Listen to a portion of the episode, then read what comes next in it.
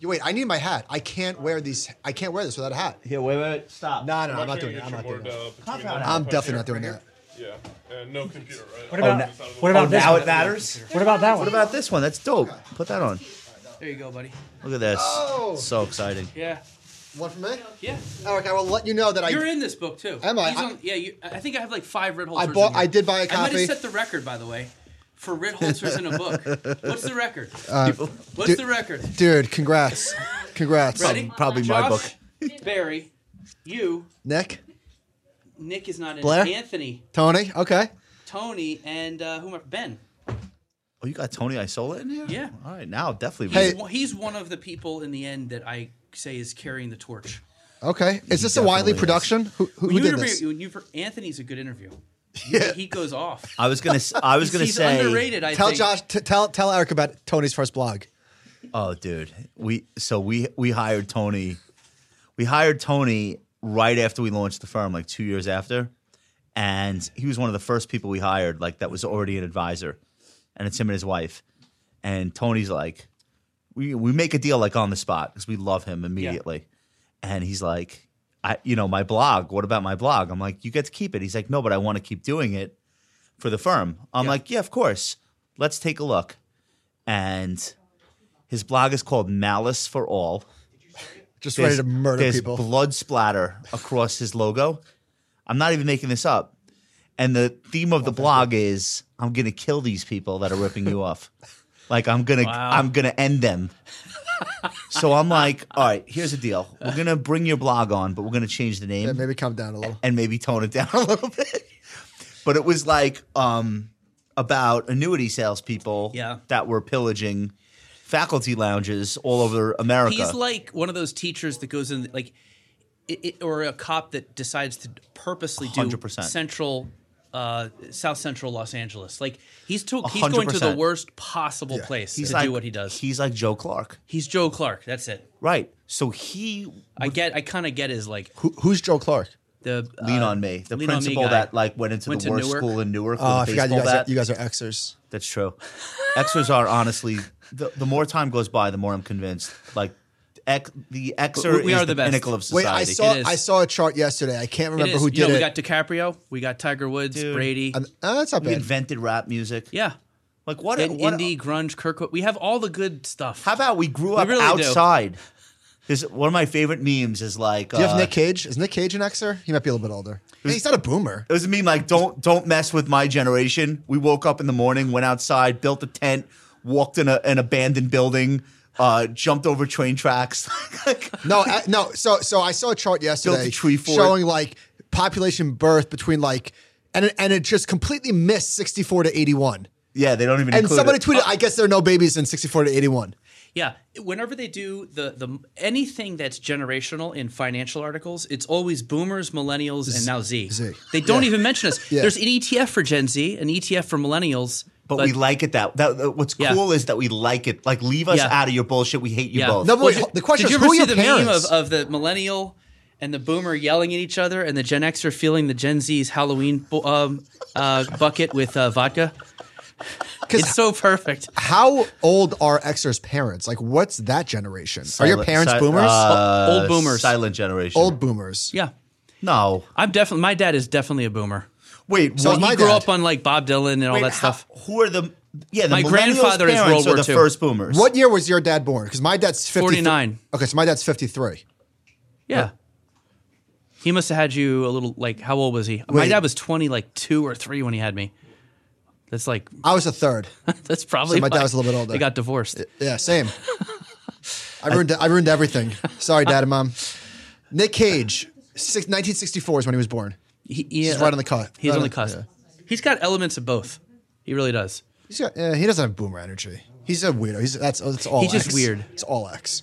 No, the quintessential Xers are like Winona Ryder, um, Kurt Cobain. Oh, oh, oh. Um, uh, like like Melrose Place. A lot of No, we extras don't- like Winona I think are reinventing themselves lately. Like they they kind of shifted out of that, you know, she was in reality bites and all that stuff. Alyssa Milano. they're Now Cool she's the Mom. Oh, mom. Yeah. Cool Alyssa Mom. Milano, Nev Campbell. What's that show that they were on? Something five. Party of Five. No, Melrose. But I'm saying like the boomers that most No, those are Xers. I meant the Xers that are most emblematic. When you ask an Xer like who is one of you, I feel like it's like a very small list that we all agree on. Eddie Vedder. No, like I yeah, of course. He's one of us, but I feel like I feel like Winona is like the top of the pinnacle. yeah. Uh, the top of the, the also, chart. she she had that kind of like she was in every movie. she she had the rise, the wilderness, and then then, the the re, comeback. and then the sort of And then, adulthood. and then she had Alien Uh, uh, Resurrection. most uh, and then Kurt and then like Tupac. they all died. Oh, everyone All the dead. all the rock stars of your age. only died. only Eddie Vedder is is alive. Did you ever- still. Seriously. Did you ever process that that we lost every rock star? Well, if you go back and listen, especially Alice in Chains, um, Lane Stanley's dead. the, the lyrics are hardcore. I mean, they are real They were compared har- to some they of the were- shit coming out now. Because It's they were like, heroin guys. I know they had, they had a lot going on, They weren't. but they were creative too, so. Uh, and, and they were all. You know, I have a theory on why it came from Seattle because the weather sucks. I, I have this theory on like there's a correlation between depressing. bad weather, It's depressing. Yeah, so they they just hung inside and, and wrote music and did drugs and whatever, Yeah. and that's why it's also I think our generation was very creative. We didn't have cell phones, we couldn't like text, so we had to just do stuff. So I think that's a combination that pr- produced a lot of good art. dude, uh, Chris Cornell's dead. That's Scott I- Weiland is that was dead. bad. Yes. Chris the, Cornell's the bad. guy from uh, the guy from Blind Sublime Melon. that nobody knows his name. Yeah, Taylor. Blind, the guy from Blind Melon's dead. Um, who else is dead? Everyone. Taylor Hawkins just died. Taylor Hawkins just died. Not a lead singer though. We're like being very specific. I would Definitely say counts. Definitely counts. yeah. Um, we're missing what Biggie? What Biggie, Tupac? No, no, no, no. We're missing a big one from the that era who is dead. They're, Uh, Cornell. it's and maybe easier not. to do who's alive. Well, Far- Farley was kind of a rock only, star. Bill- only Billy Corgan and uh, Eddie Vedder are alive. Everyone else that's is dead. pretty much Green it. Day. They're not dead. They were a Well, little bit later. They were a little They're later. Not, they're not grunge. They're not the All same. the grunge guys Yeah. are dead. But wait a minute. Green guy Day's from al- S- Green Day's Screaming album Trees, I came out think, the same died, day, too. Same year. if if, Green Day he's, was early if he's 90s. not dead, I would not sell him life insurance right now. It's it's terrible. What do I do from Spin Doctors? Is he alive? Come on, stop it. What? That's we're not claiming spin doctors. That's not- all not you. what's happening. What about Nickelback? It's all me. Come on. All right, now we're done. You, you- hey, did you ever see the movie Multiplicity? Where uh, With Michael Keaton. Yeah, it's underrated, right? Yeah. He get e- every copy gets wor- like worse and worse. Nickelback to me is the third or fourth level copy of Pearl Jam. Too, too easy. Nickelback. Wait, they're after Creed. So Pearl Jam, sp- uh, Stone Temple Pilots, Creed? Creed, Nickelback. Oh, that's savage. yeah, Nickelback's like easy. the band version of the, the guy from Multiplicity who tried to, tried to put pizza in his wallet. Do you know that Mark Zuckerberg made a Nickelback joke, and there was a backlash led by Avril Lavigne, who was married to the Nickelback singer. She is. she like did this whole thing like how dare you use my husband and his band as a punchline blah blah blah and then she divorced him like six months later Can we just say, speaking of Nickelback, that's the best analogy I've ever heard. Blaming ETFs. What was it? What's the analogy? Oh, blaming ETFs for a bubble in the stock market is like blaming um, uh, MP3s for Nickelback. oh my god So good. uh, think about so mike good. think about mike's the generation of bands michael grew up with it's like some of the worst shit you What are you can talking think about? Live of. it's like uh Seal. it's like um some 41 No, I was like 15 Did he when just that say happened. Seal? Yeah, I said Seal. Dude, Kiss, from by a Rose? Kiss from a Rose was huge. I was like It's nine not years a- old. it's I'm not a kidding. band. Oh, I'm kidding. all right big song all right uh eric thanks for, For the record, coming what are you talking about? I grew- I grew up on Nirvana. That was early 90s. all right i'm trying to How old were you we in, have to like, start the pod 93? at a certain Eight. point we have to start the pod But I at a had certain older point. siblings, so I was listening. Yeah, yeah, totally.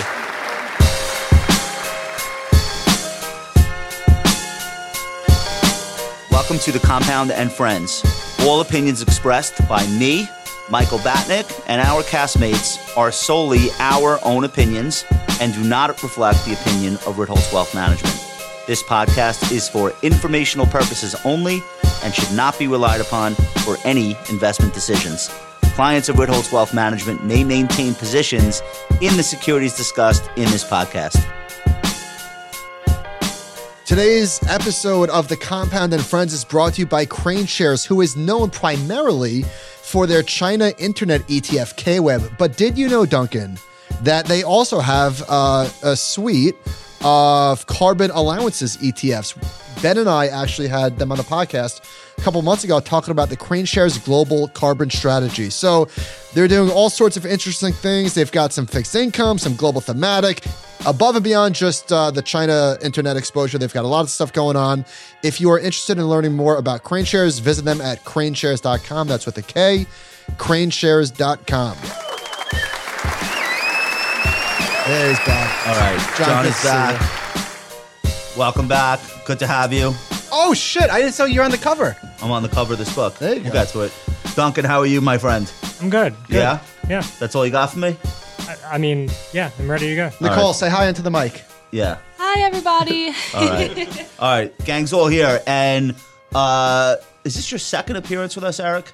It is. Okay. You guys were uh, generous enough to have me back. Here's and- how lazy I was. I didn't write down the bio that I wanted to do for you, but we're going to let you fill that in. You are the host of one of the best podcasts in finance. It's called Trillions, put out by Bloomberg. How many years have you you been doing that now? uh, four or five. Okay. Same co host, right? Yeah, Joel Weber, the editor Yeah. of Business Week, You guys do a great job with that. And what are you, are you putting something out every week? every other week. Okay. Do you ever take a break?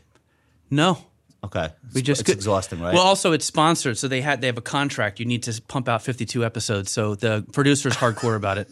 so if you guys were like, we don't feel like it this week, they would just find two more people. Come Yeah, in. and occasionally I have an idea for one in, in a week between the two weeks, and they're like, no. So it's both.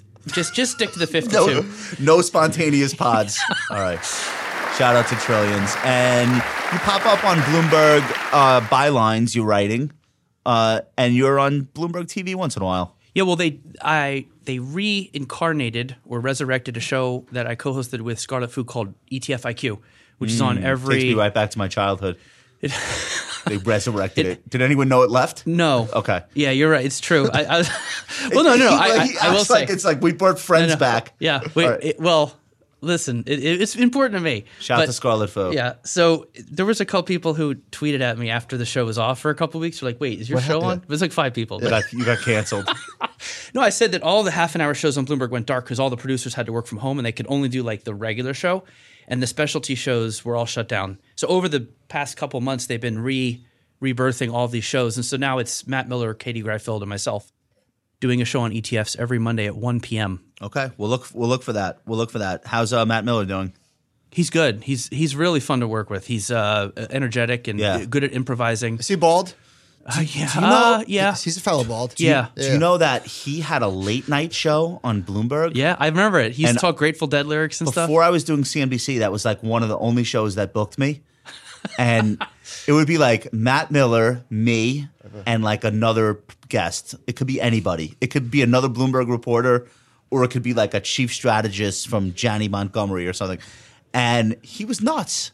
Yeah. Like he would, he would spend like 15 minutes talking about motorcycles, and I'm like, "Are you sure this is on the air? Like people are going to watch this? yeah, it was like 8 p.m. or something like that. Uh, Well, that's Yeah. late night for for Yeah, it's like our late night. thing. Yeah, I, I, you- honestly, I, I think the network needs a little of that. I, I miss. I think that show. I remember watching it, and just it was very laid back. No, he had a great. He was like Craig Kilborn. Yeah. he had a great personality. They should they should have made that. They should have kept that going. they need more of that on think financial so. television. I think they need different kinds of programming that to uh, just accent this sort of like I don't know, like Tesla fed or repeat. Right. Because Uh, that never gets old. Uh, today's show sponsored by Crane Shares. Do I have Yeah, that right? that's Okay, right. so that we're going to talk about that a little bit. That's a big ETF story uh, right now. That might have been the story of 2021. I think it's a big. I think it's a. a Uh, Top Or 10. One of, one of. Top, Top 10. Mm-hmm. 10. Top 10. all right, but you are an ETF. Hmm? That ma- was a buy the dip, No, buy the dip They with kept reckless. buying ab- it. I know. we've never seen anything like that. It was like it was like that scene from Wolf of Wall Street. We're not leaving. Yeah. They were not going to leave. They were the like, f- "This is going to go up." The fund fell 56% in 2021 and the flows Took just an eight kept- billion dollars. There has never been an ETF that's that's had price action versus uh, inflows like that ever. I, I would no, say. not Can't to be. that, not to that degree. And also, it's such a specific fund. China Internet. It's now the biggest China ETF. Yeah. bigger than the broad ones. Well, it makes sense that that's more popular than uh, I don't know China utility fund. Like I don't think anyone's waking up in the morning and saying they got to be into that. Well, I'm saying it's bigger than like MSCI China E ETF. I do bel I do believe that that would be true. So um, before we before we do anything, and we're going to get to this later, but I do want to mention that you are the author of a forthcoming book for the people that turn the show off within like a few minutes. I just want to make sure we get to this. so this is called uh, the Bogle Effect. And how long have you been working on this? About two and a half years, but there's some stuff in there that has just been research I've been building for five, six years. Yeah. Um, I think you're the right guy to have written this too, because you've had a front row seat for just the the ETF industry exploding into trillions in assets and how influential Bogle's ethos is that the right way to put it? Like his, I, I don't know. He wasn't a huge ETF fan even, No, but I think he had a big influence on the ETF industry regardless. Yeah, um, one of the reasons that I wrote it is I started to make a lot of connections between what he did in the 70s, setting up a mutually owned fund company, and things that happen today that you don't really think i- are tied to him. For example, with ETFs, um, when the first uh, ETF was going to be created by Nate Most and Steve Bloom of Amex, they went to Bogle and they said, "Why don't we trade the Vanguard 500?" Bogle's like, "Get the hell out of here! out of my I hate office." trading, Yeah. but you're a nice guy. Here's some uh, um, tips on the design. I think you could use some help on that." And they went up and sold it to State Street, and the rest is history. But when they priced it, the expense ratio, they priced it the same as the Vanguard 500 index fund, which was 20 basis points there's no it's my theory and I'm, I, I feel pretty strong about this no vanguard maybe that happens but it's 80 and if it's 80 it could be used as a niche trading tool but it does not sweep the country so You don't even think it would have gotten down to being a cheap product? Eventually? don't think so. There's no I- incentive for anyone to do it, right? almost if as you Wall Street asset managers, their whole they're incentivized to try to get the most from the client. He's just an anomaly, and that's why now a lot of the industry is governed by Vanguard's mutual ownership Hang on. structure. So the reason the ETF inherently began as a cheap um, way to get market exposure is because Bogle took a lunch with the guys that launched the first E ETF. Yeah, and the fact that he just had ha- the Vanguard 500 index fund was launched, and Hmm. it- by that point it had got whittled down to 20 ba- basis points. I think it started at like 50, but that mutual ownership structure keeps lowering the fee every year. So it was at 20 when Nate Most launched his ETF, and to price it at 20, that's a good start for that industry because that sort of sets the tone that these things are supposed to be cheap. Had it been But it 80, didn't or- have to be that way. it didn't have to be that way because Nate Most and Steve Bloom, honestly, they Right. were- they what were if try- he What if he pitched the idea to Ron Barron first? it probably wouldn't have been twenty basis. Yeah, points. probably 150. And you know Right. what? They would have gotten away with it because I th- they wanted to have a trading tool. So, and you know from E ETFs that are trading tools like the leverage ones, they're 95 bi- basis points. Nobody cares because you trade it. But by making it 20, it really I think opened the door and inspired when uh, Barclays got ETFs that hey, this could be a retail product. And so, again, that that influence is major. So I, I premise that ETF industry would probably have you know four or five percent of the assets it has today if there was no Bogle and uh, you know mutual ownership structure. So a lot of the book really comes back to the fact that you know indexing is there is no such thing as passive. Like the S and P is run by a human committee. It's just large caps. Everything's active really. But what what's good about indexing, why people love it, is because it's cheap. And so my premise in the book is that really um, it- it's low cost that is the thing. Not necessarily indexing. It's just that happens to be indexing was one of the things that he made low cost. But would you say low cost and low turnover? Lo- I, yes, you got it. That and this brings up the main Right, the theme. committee is not picking new stocks every week. That's where it's different than an That- active you're right. fund. You're right. But you are making a large cap bet. You have no small caps in there. You probably have a little tilt towards growth. But the S and P is great. Uh, Bogle liked it, although he preferred the total market uh, at shot, the end of the day. same But I shot. think the main theme of the book, and, and I almost called it this, this title, was addition by subtraction. I feel like that's generally his life's work Mm. was taking what you were getting and then start to take stuff out of it. Let's take a little of the expense ratio. Let's take some trading out, turnover, brokers, this, that, and the other. And then you're left with basically the whole market with no friction. You know what he wasn't really taking out of it though, or what Vanguard doesn't take out of it? The marketing spend. Like that part stays. It's just that there's no 12b1 fees.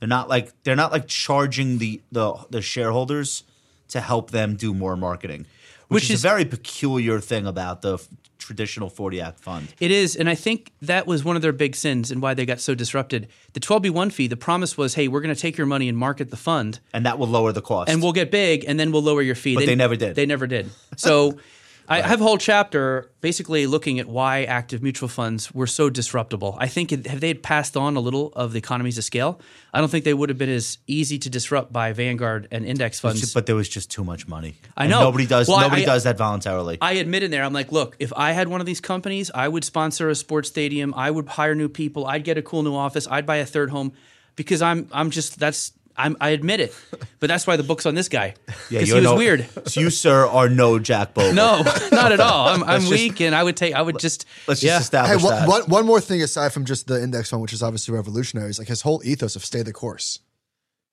Yeah. So there's a ch- section in there about the 60s He um, went into the 60s at Wellington. He kind of sold his soul out to this growth manager. The Go Go years. the go-go years and when the 60s crashed into the 70s he had basically and i think you had it in your big Yeah. mistakes book he had made wellington which was supposed to be prudent and balanced pretty much an equity fund and it went down the same as the market it provided no protection like it did in the ni- uh, 29 crash and he i think f- really that tattooed in his brain forever and at that point he was like i'm never going to sell donuts again and so if you look at his speeches whether it's in the Go 80s go or the funds 90s or donuts.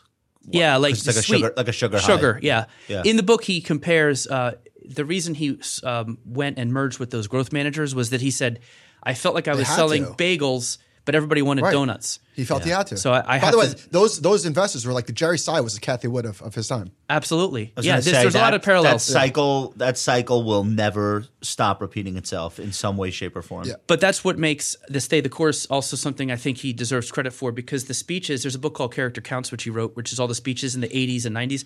It's kind of cool hearing him give a speech in like 86, and I'm thinking, well, I'm, I'm basically trying to collect a Don Mattingly rookie card. This is where the movies that are popular, and the speech sounds exactly Yeah. like he would say it in like four years ago. So buy and hold comes from him.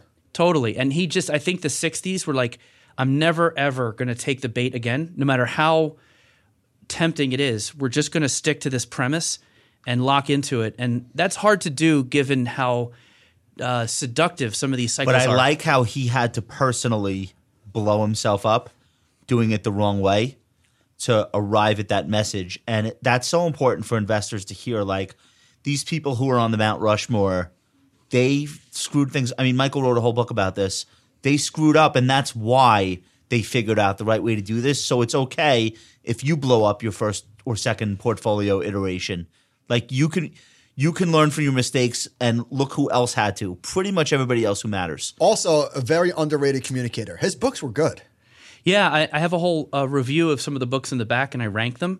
And he, as as he got older, he got looser and a little more savage. but he he was really Oh, a good dude, writer. The last few few years were I don't give a f- Jack, and he Fire would, and brimstone. Like like Vanguard would spend like thirty million dollars promoting um, their emerging markets ETF, and Bogle would just be like, "Don't buy it, yeah, so it, it's Don't funny you, you notice that because don't um, buy emerging markets or ETFs for that matter." Next question. I found that fascinating um, because the first time I ever interviewed him, the first time I walked in, he goes, "Did you see the the FT article?" And it was about him trashing ETFs. And he goes, "That got me into a lot of trouble around here. They don't even talk to me anymore. They talk to the media." And he's he just I could tell there was this pretty big rift between him and he's right on campus. They're like hundred yards away. And I just, that was the first time I got exposed to this. But then as I started researching his books, talking to him, and re listening to my interviews, I realized this guy trailblazed so many things smart beta, quantitative investing, at least democratizing it, ETFs, international. Vanguard rules in all these areas. And he would just dump on this stuff at- like all the time. And the only, th- and he really, the, he got to the point where he was like, anything that wasn't the total market index fund Garbage. was garbage. Dude, you know how funny that is? Like conceptually, you picture like Ben and Jerry's, but like Jerry is sitting there like like trashing ice cream. Yeah. L- Or anything that's not chocolate and vanilla. Yeah. And they have 88 flavors. Cookie dough's garbage. He's like, what is this with Jimmy Fallon on the pint? What are we doing here? This garbage.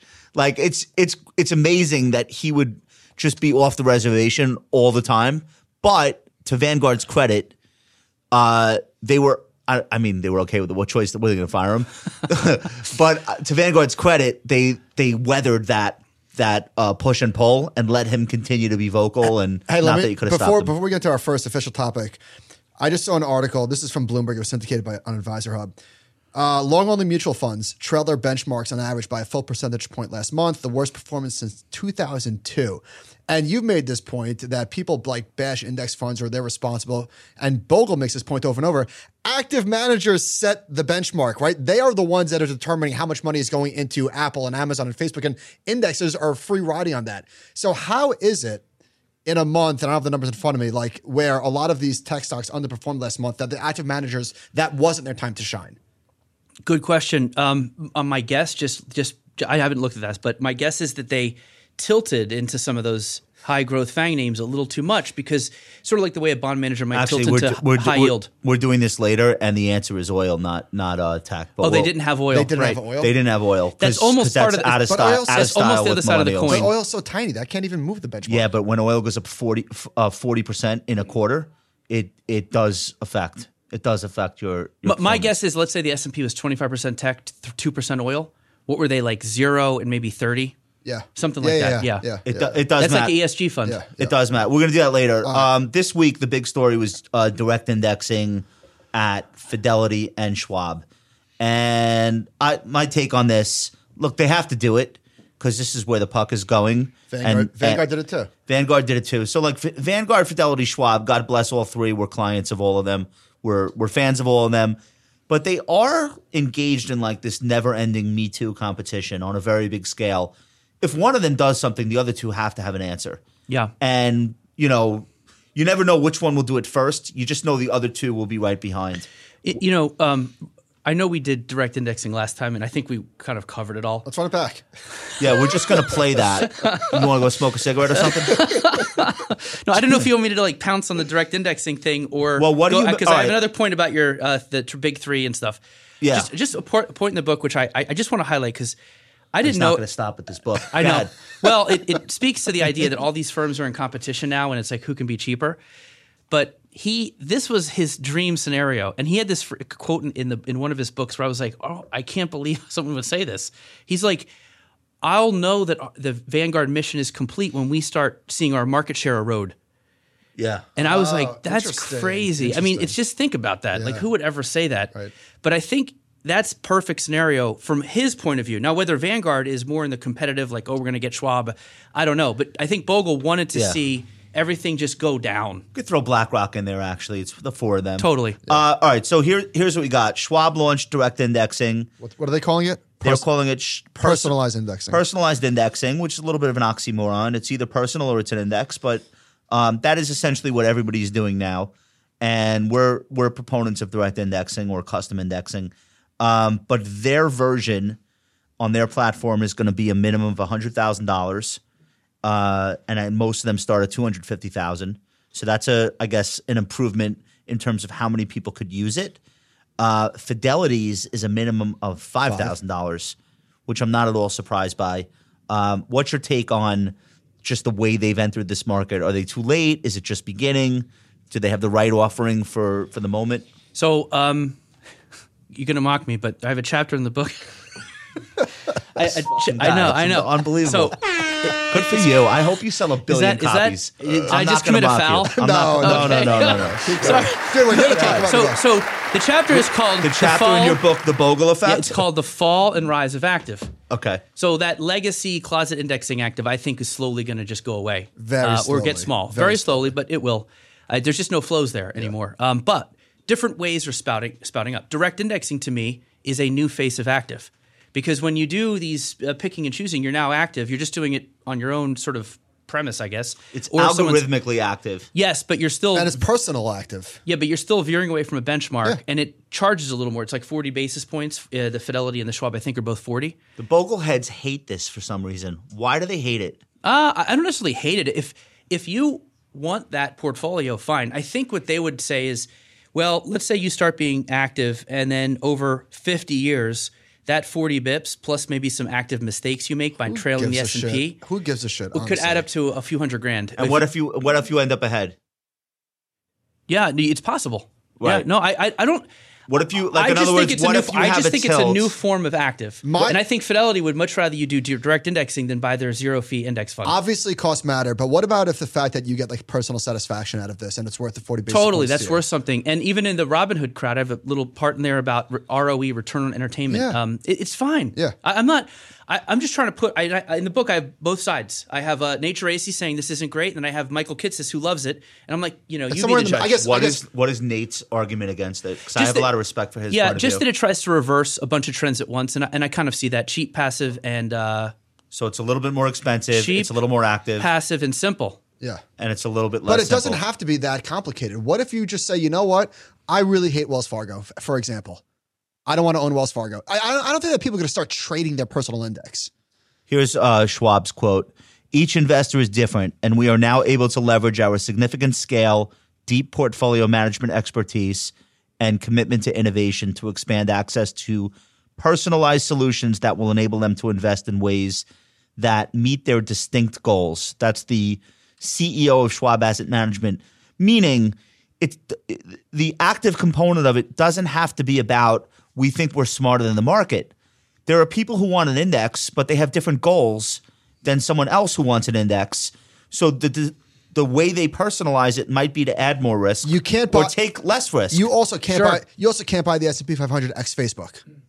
True. And by the way, if you have a portfolio of five ETFs, that's a direct indexing in, in a way. I And mean, also, you what about- basically have five ETFs. Those are all active choices. So I think if you're a, again, if you're a, a Bogle esque Puritan and you're veering away from the total market, which which they view as the best frictionless oh, way. he would hate this shit. Oh, Yeah, I'll hit, hit it. yeah, he wouldn't. I don't think he'd like He's it. rolling in his grave right now. Just Well, hearing that's us uh, talk one, about one it. of many things. I mean, What he- about- he- what- by the way, thank. I, I- there's we have a little part in there. I asked Jason Well, Zweig. he- I'm wait, like, wait, hold on, I'm like, though. Jason And- Zweig. What if he was alive for the Robin Hood thing? He was like, Oh he was my like, It would have killed God. him. It would have killed him. That would've people killed like, him if his he head didn't would've die exploded. already. Yeah. oh my god! What about taxless harvesting? We haven't spoken about. Like that's a thing that matters. That that that eats into the Shirley and costs. Bogle uh, heavy into taxes um, uh, in his books. He he brought that in a lot. He considered that uh, something you really need to work. That's why that was- he used that to weaponize against active. He thought they were not good with the taxes. Um, but I think he might like that. I I I just think again, Bogle. I found over the course of the book.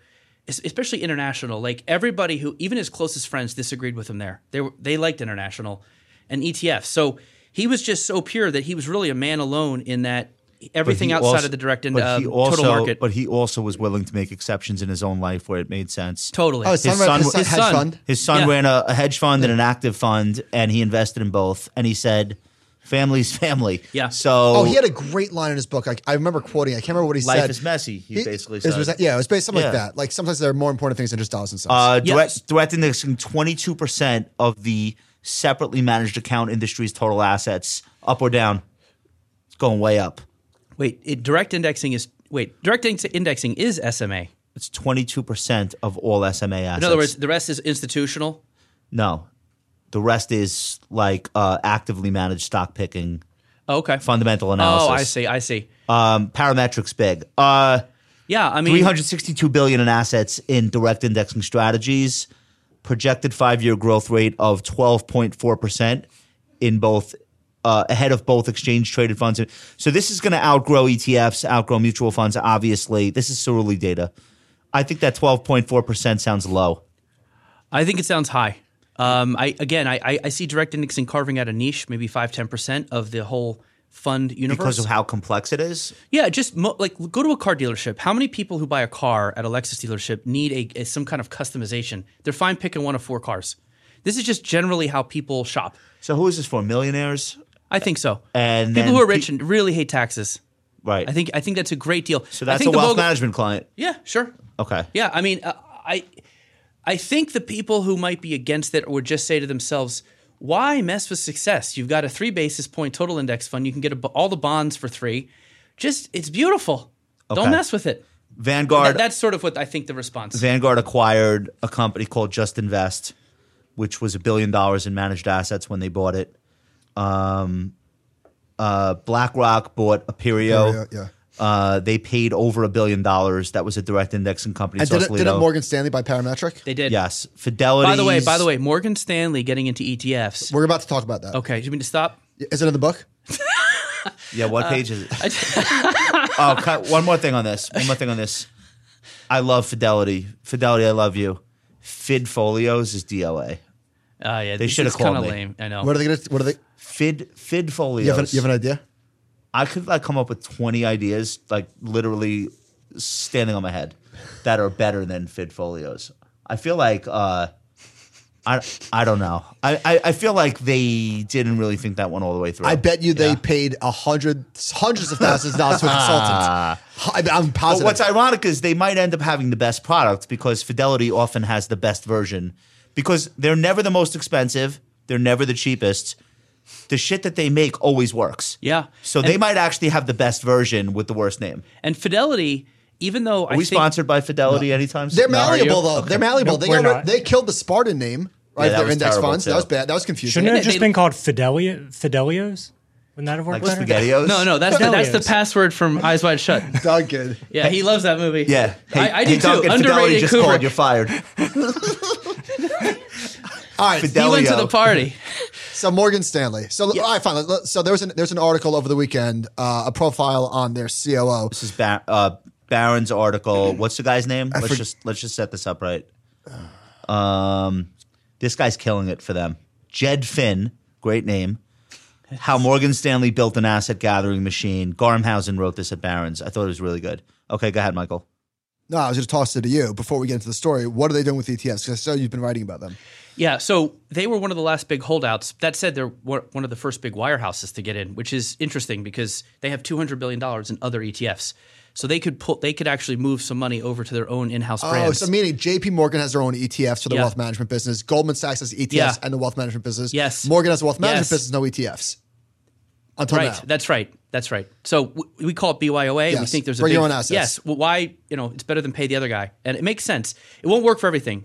Uh, we've seen that nobody, even if you're Morgan Stanley or J.P. Morgan, you're not going to move to their generic S and P. Right. That brand is is you want the S and P, but like I don't know, uh, Develop Market International, th- they might move to the generic Short duration Yeah, bonds. yeah, fine. Oh, I Yeah. actually think something like an ARC. Goldman Sachs has their own They have that innovation index. product. They Oh, have dude, that I- index. I you can told- replicate that in Non-prof- house. non-profitable tech index is Goldman's. I, t- I, I- I saw the goal. I wrote a whole note saying, you guys, wh- why wouldn't you launch this It's at ARC. like 20? It's ARC. You could Vanguard ARC at 20 bips. Um, I do think Kathy's brand name would uh, retain some of those assets, but this is not for a bad now. idea. But but if you're pushing Goldman clients into it, Yeah. Uh, that you can you can do that. Apparently, there's, I think I, the person I asked said something about, well, there's, there's licensing with the name and the index. well, you know, you, can't just- also you also can't build an, uh, an ETF on top of an uh, index called not profitable tech, yeah, I, I say you can. Maybe Goldman thinks it's just too crazy or just sounding. change the name of the index. In this day and age, that's actually exactly what you should do. I You know. should call it piece of Garbage. shit tech Yeah. stocks, and people will throw money in it as they create memes. I agree. When's It's- the 11 version coming out? Levered piece of shit tech companies. John, the- I'm sorry for all these uh, for all these bleepable events. My Um, bad. I'm just very I'm very caffeinated. By the way, the Morgan Stanley. I also think that um, they the CEO was The, on. the Morgan Stanley. Did I say the Morgan? Tell us Stanley? about the Morgan Stanley. Stanley. no, you know what's cool? Morgan Stanley. Drop Uh, Yeah. it though. Go- ahead. um, Tell us about it. uh, okay, hold on. You got my. You just. All right, keep I got- thinking. Hold on. Let me come back. Okay, here I are. Okay, so Morgan Stanley got their CEO was on was on Bloomberg TV like I don't know eight months ago saying we bought Eaton Vance, we bought Gorman. Parametric. This is this is the way. And I thought, and my thought was. What they're trying to do is sort of bypass the E ETF terror dome. They're going to go right to direct indexing and hope they just don't have to deal with that market. The fact that they're jumping in, I think, is a sign that the parametric flows aren't that great. I cannot get the people over there to send me the numbers, but my guess is there are a couple billion tops, and ETFs just took in a trillion. So to, to your point, I think those two factors, they're like, yeah, maybe it might be the big thing in 10 years, but look at the numbers last year. We have to do something. That's my guess. I don't. Th- this is not a diss. I know a lot of great advisors at Morgan Stanley. I don't think the average Morgan Stanley FA has the sophistication to sit with a a, a two million dollar household and walk them through the nuances of direct indexing um, in a way that it would really be worth their time to even try. It's so much easier to just do what they've already been doing. So to to that point, I really think that this is a killer product for RIAs.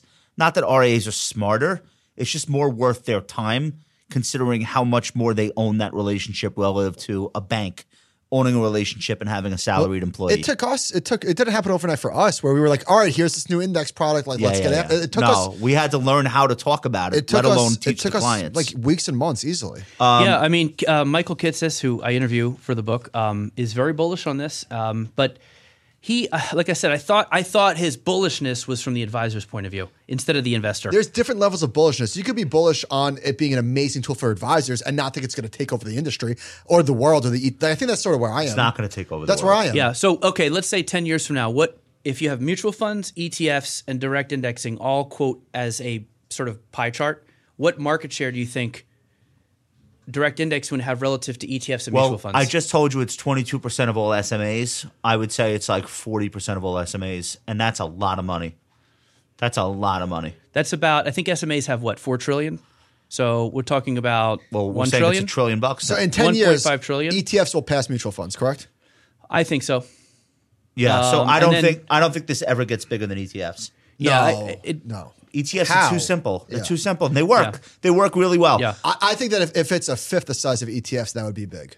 That'd be huge. Uh, back yeah to so ba- and, and so we, that's how we esg and directed indexing are two things that we're we're not bearish on them per se we're bearish versus the hype you sometimes see someone come out and really say this is going to kill et i mean or esg I'm bearish on E ESG ETFs. yeah and they'll be like oh this is going to be 4 trillion i'm like whoa whoa whoa anything trying to dislodge three basis point total index Yeah. i just can't it might it might nip at the sides of that there's no reason for it. To. Hey, if you it's if just you too hard to yeah. dislodge that if you back out the flows into BlackRock from their model portfolio, what are E ET, ETF uh, ESG flows look like? Probably not that strong. I think BlackRock. I mean, I got to say, we call that uh, the BYOA. If you take BYOA out, I think that's forty percent of all E ESG ETF flows. Yeah, I'd say easily. and the biggest ETFs What's are all the BYO BlackRock. what's- So BYOA. BlackRock put, Bring your own assets. BlackRock put their ESG fund into their model portfolios. I don't know if that's like, I don't know if I'm. I don't Oh, so know if I that, read they that. did. so that Yeah, yeah. counts Yeah, as they- inflows. yeah, they took It was they, they they huge, replaced yeah. IVV with it. E ESGU. W- E now keep in ESGU? mind, E Yeah, okay. ESGU is the S and P. If you look at It is. the It's the holdings, same exact thing. Here, I'll- it- I'll show it's- you. It's got such a small active share. They couldn't do it if they went hardcore ESG. Yes, because, but it makes me feel so much better. right. Right. They- Yeah, it's a I get feeling. it. ESG is It's a selling a feeling feeling. thing. Oh man, S- massive. So this uh, that's that's 2020. So the only thing here, by the way, it was it was a billion. Now it's at 25. This is just model portfolios. Probably. I mean, they get their How, salespeople on what it. else I- could it I- be? I, I, well, I one have to to look at the holdings. 25. One to 25 billion. So But they but I will say once you put it in the model, it goes up to you know what that's seven like? eight billion. It seems like a popular ETF. So BYOA can actually kickstart some organic flows too because assets are marketing. But you know what that's like? That's like Netflix. They're like, oh, Sandra Bullock's new show where she's blindfolded the whole time is the biggest hit in the world. It's Yeah. like, yeah, you put it on the homepage. Yeah. And bu- yeah. You could make it the biggest show. And by the way, look- BlackRock could do that with any ETF Well, at any This time. is this is SPY versus E ESGU. uh, Total Yeah, return it's, price. it's same the thing, same, thing. Apple Music could decide who's the number one selling uh, artist in the world You're today. right. W- w- We, gave, basically said BlackRock they should teach this PR move in business schools because um, Larry Fink's out saying ESG is the future. This is great, and then when they do the conference calls and the quarterly calls, they brag about the assets. But I'm like, well, come on, Kind of directed it. yes. Good for them, though. I know. I mean, I- Yeah. it, it it's fair to call it out, but it's also fair to say, you know what, like but that's their advice. that totally. Because The other- they're, the they're other an thing I would asset say manager. To, the- They're to get- that point, it's not hurting anybody. It's not hurting The- the- anybody, and the- it's the- cheap. It's only the like per- fifteen. The bits. performance is exactly the same. So if you want to be ESG, who gives a shit? It's the same performance. Well, Oh, here's what someone would say, and this is where they get uh, dragged on Twitter: is you could get IVV for three, so it's honestly five times the cost. whatever. I know, Yeah. but now Oh. you're down to. I, I'm oh, just, BlackRock's oh, getting dragged on Twitter. They have cares? they have fourteen trillion dollars under management.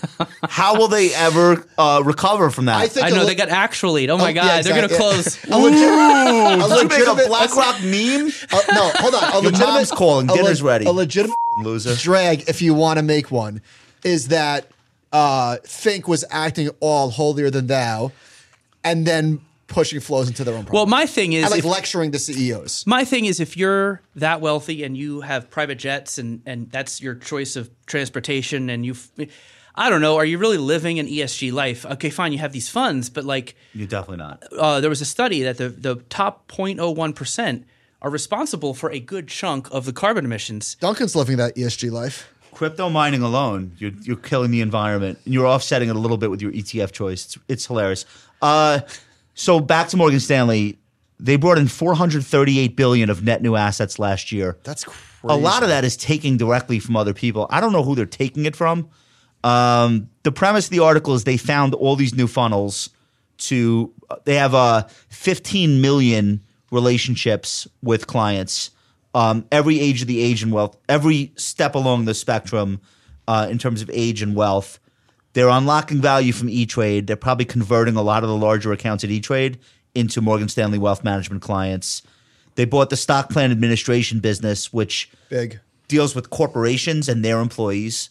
That's another funnel. Um, and they seem to have, I think, come up with a better business model than whatever Goldman Sachs is trying to do in wealth management. What's your, what's your take from the outside looking in Hang on, that? Eric, before you get in, just look at this chart. Three years. Morgan Stanley's crushing JP. Yeah, I'm not. I mean, I didn't realize this. not sure why. Uh, we have a banking Hundred percent analyst. versus thirty six. That's that's that's a big spread Yeah, um, yeah. I over mean, five years too. huh? Everything you just described is, I think, the hustle you're going to have to do to survive. Again, what I would call the Bogle effect. Everything is going to like three basis points. You've got to get creative. You've got to hustle, die for loose balls. That makes sense. Own the client. You know, you've got to do all kinds of things just to avoid having your assets taken from you. Uh, Well, by there's now BlackRock and a willingness, Vanguard. right? There's now a willingness among the Wall Street banks to cater to everybody.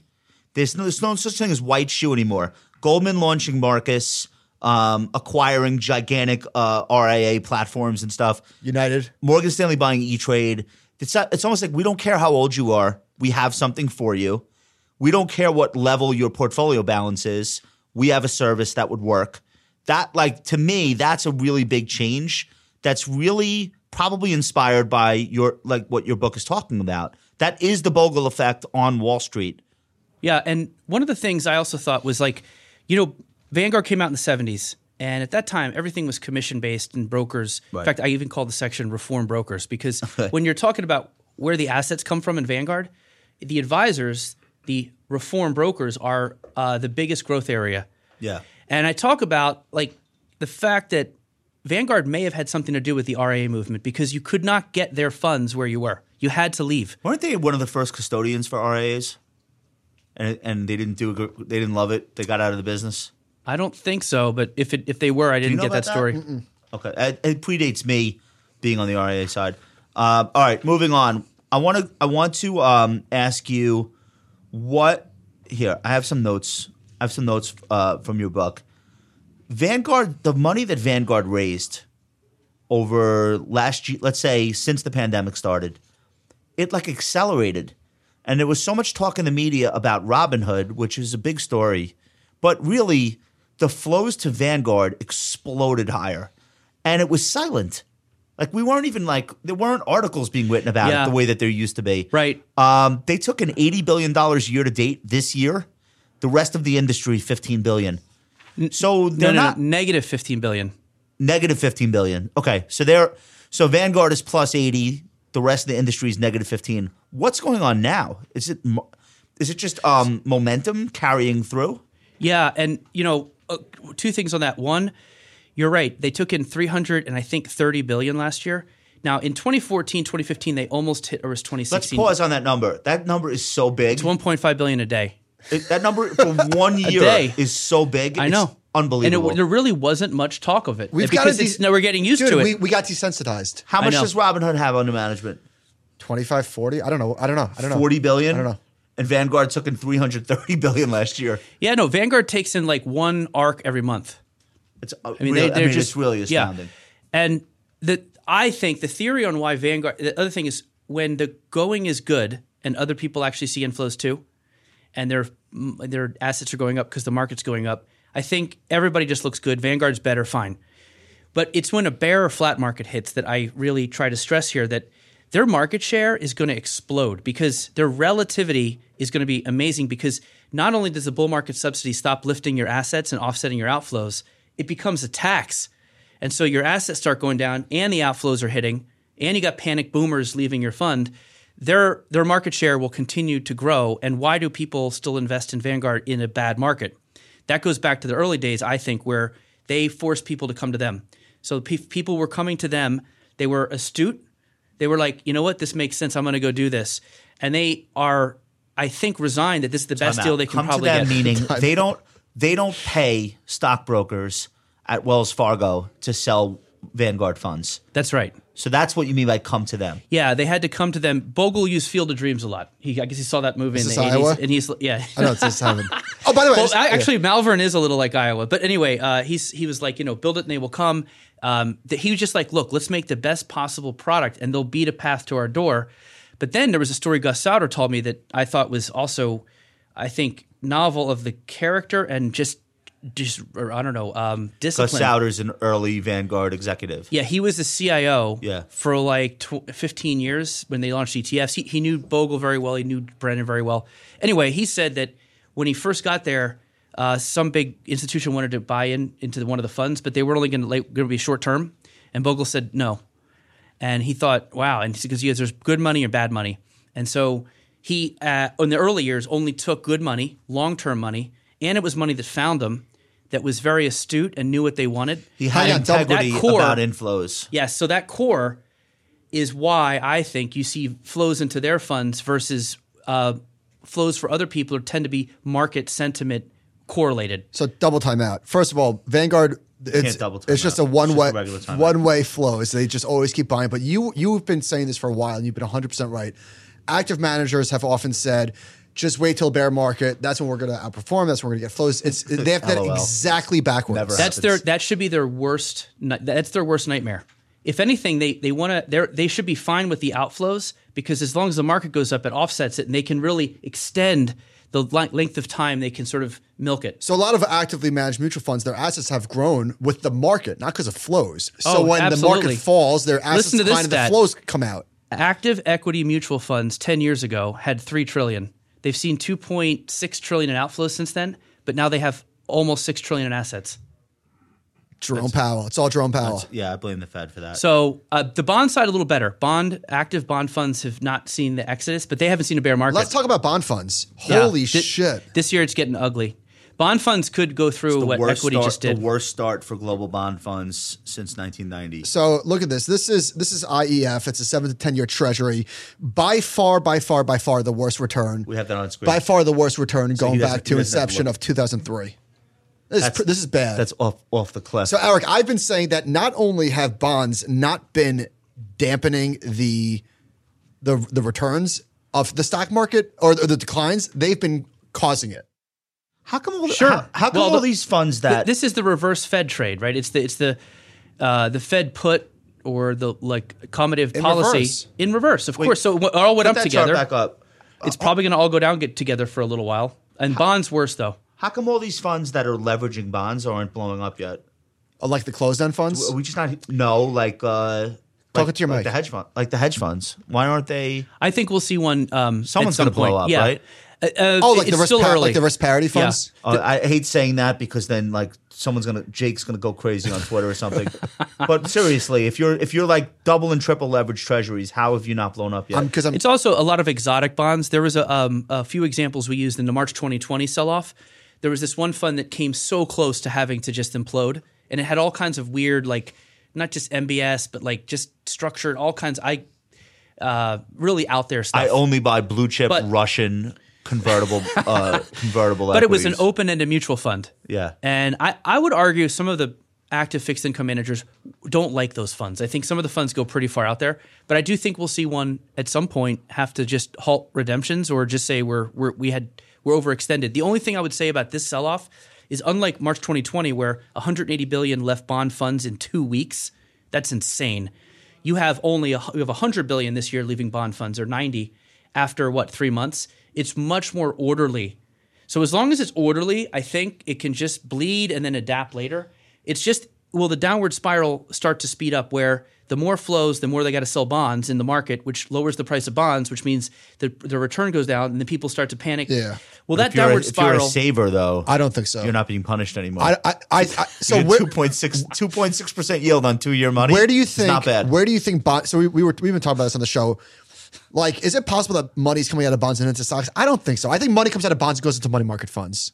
A little, uh, because if you look at the outflows from active equity mutual funds, they're a little less severe than normal, which tells me there's probably some Oh, you think? rebalancing. Yeah, a little bit. Oh, so it's rebound. Okay, that makes a sense. little. But you can't just oh, it's rebalancing. Like some people on Twitter were like, oh, it's just rebalancing. No, no, no.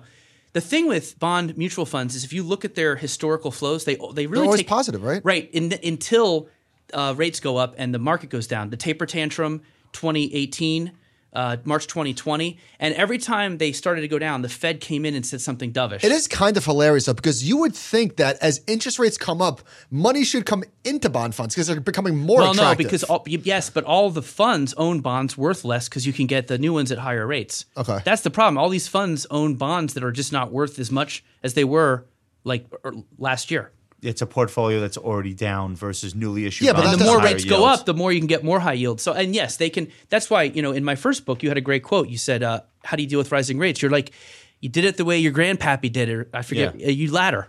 Yeah. Laddering really, ma- uh, if the fund ladders, I suppose that ultimately they will be able to do what you say. But Well- at, at the time, I guess all of their bonds are the ones But that worth doesn't. less. Expl- but that doesn't explain investor flows because I'm saying money should come in as rates rise. It shouldn't leave. The explanation. well, no, for- it's it, the, the reason they're- the money's leaving is because the returns are down. Like if you Right. look at No, I if you look at understand. double Yeah, line, totally. Th- th- Listen, negative like a negative monthly performance in bonds. that just triggers people. I get it. People, Yeah. but people are afraid that oh shit, I lost money in bonds, and people are having all sorts of crazy reactions Yeah. because they've never seen this before. That's right. and they think it's going to get worse, which I understand. But no, it's actually going to get better. yeah, I mean, what are they waiting for? They can pull out now and then just wait till what? There's a positive return, maybe. I don't know. Um, but I just I just know that bond flows tend to be correlated with the mo- like the red or green. You know, if they're green, they see money. Do each bond ETFs are they heavily used by hedge funds and institutions as trading vehicles? Yes.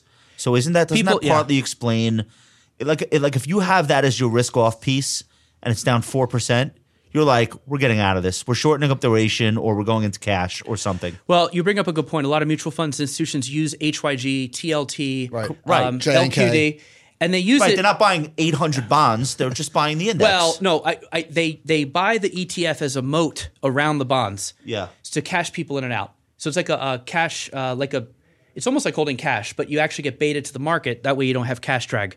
Although cash drag would help now. So I think a lot of them did buy these ETFs as moats to get beta. So they, if somebody got out of your fund, you could sell it. We see this because when there's bond mutual fund outflows, the ETFs start to trade at Oh, that's discounts a interesting. little I bit. guess I hadn't because that's the realized first that. thing they sell before they go to the bonds. They got to eat through the E It's ETFs. easier to sell the ETFs than to Totally. start calling bond brokers, Yeah. bond dealers. Yes. Okay, got it. So we've got the Fed uh, $95 billion of liquidity coming out of the market, or that won't be continually to go into the market. And there are starting to see some cracks in the stock market. Like the Russell 2000 looks like shit, home builders look like shit, transports are crashing. And yet, and yet, the index for now is like sort of still hanging in there a little bit. what do you mean the S&P? The S&P and the Nasdaq. The S and P Particularly the is S&P. isn't the S and P like pretty resilient. I, I'm impressed at how well it's held up after all. It would say four percent off its all time highs can't after believe all it. this. No, it's. It I mean, should be so much worse. I mean, what six percent? is that all it is? Oh if my stocks God. really correlated to headlines, we would be we would be in a twenty The percent. S and P is just the baller. That's why it's the king. I mean, it's, crazy. You know, it just you get you get tempted by the cues, but at the end of the day, that index is something Eric. special about it. VGK outflows are going into the S and P. I'm absolutely convinced. No, Europe- it's Europe, is, right, Europe bro? is guaranteed a recession. Okay, they're they're getting they're getting almost a, a third or more, depending on who you ask, of their oil and gas from somebody that's actively like thinking about bombing them. By the way, also the S and P. You know how people are like, oh, it's just large caps, and also these like ten mega caps. It's all weighted Yeah. by like these ten companies. Sam Rowe had this great point, which changed my perspective of the S and P, which is that those ten companies are like twelve companies each in each. It's like yeah. 120 companies. Google's, yeah, Google's like 70 companies. Yeah, if Yeah. you look at it that way, it's very diversified, and it's it's that's I think part of why it's so strong. He It's- sounds super complacent. That's the last thing someone says before the mark the bottom falls out. But here, oh, by the way, speaking of the bottom falling out and, and index funds, I, I do. I, I would ask you guys this. I think if I were to talk to you guys about, like, let's say you held VTI in your personal account, are is there anything that would get you to sell? Let's No. right because you My 'cause there's- daughter's wedding. Right. That's the lifestyle. I'm talking Yeah. in the market. Is, and is that because you're resigned to the fact that there's nothing better you could do? It's what are you Dude, going to jump my- into? Don't my- have time to try to do something. My better. default setting is the market will be higher 10 years from now. That's Yeah. always my default setting. So I don't give a shit if it gets cut in half or worse. I'll be buying. this is why passive will remain strong in bear Yes. markets. A lot of the people who are like, "Oh, it's going to bring the market down," and I have I have a I have a section of this in the book too. Weak hands is what they call it. I'm like, no, these are the strong hands. These are people who rarely sell. I think the next correction will be money coming out of active because they're older boomers who were put there by their broker, so there's less loyalty and they're older. They don't want to like lose the money, and I think that's going to be where the stress comes from. Uh, passive will actually probably be a bid uh, in in the next you know what even if the bear market's four or five years. But then I was on the Resolve podcast, and those guys are like, yeah, but what if you what if these index funders have to eat shit every day for six years? At some point, they will capitulate. I'm No, it like, doesn't I don't work know. that way No. because the buyers are dollar cost averaging.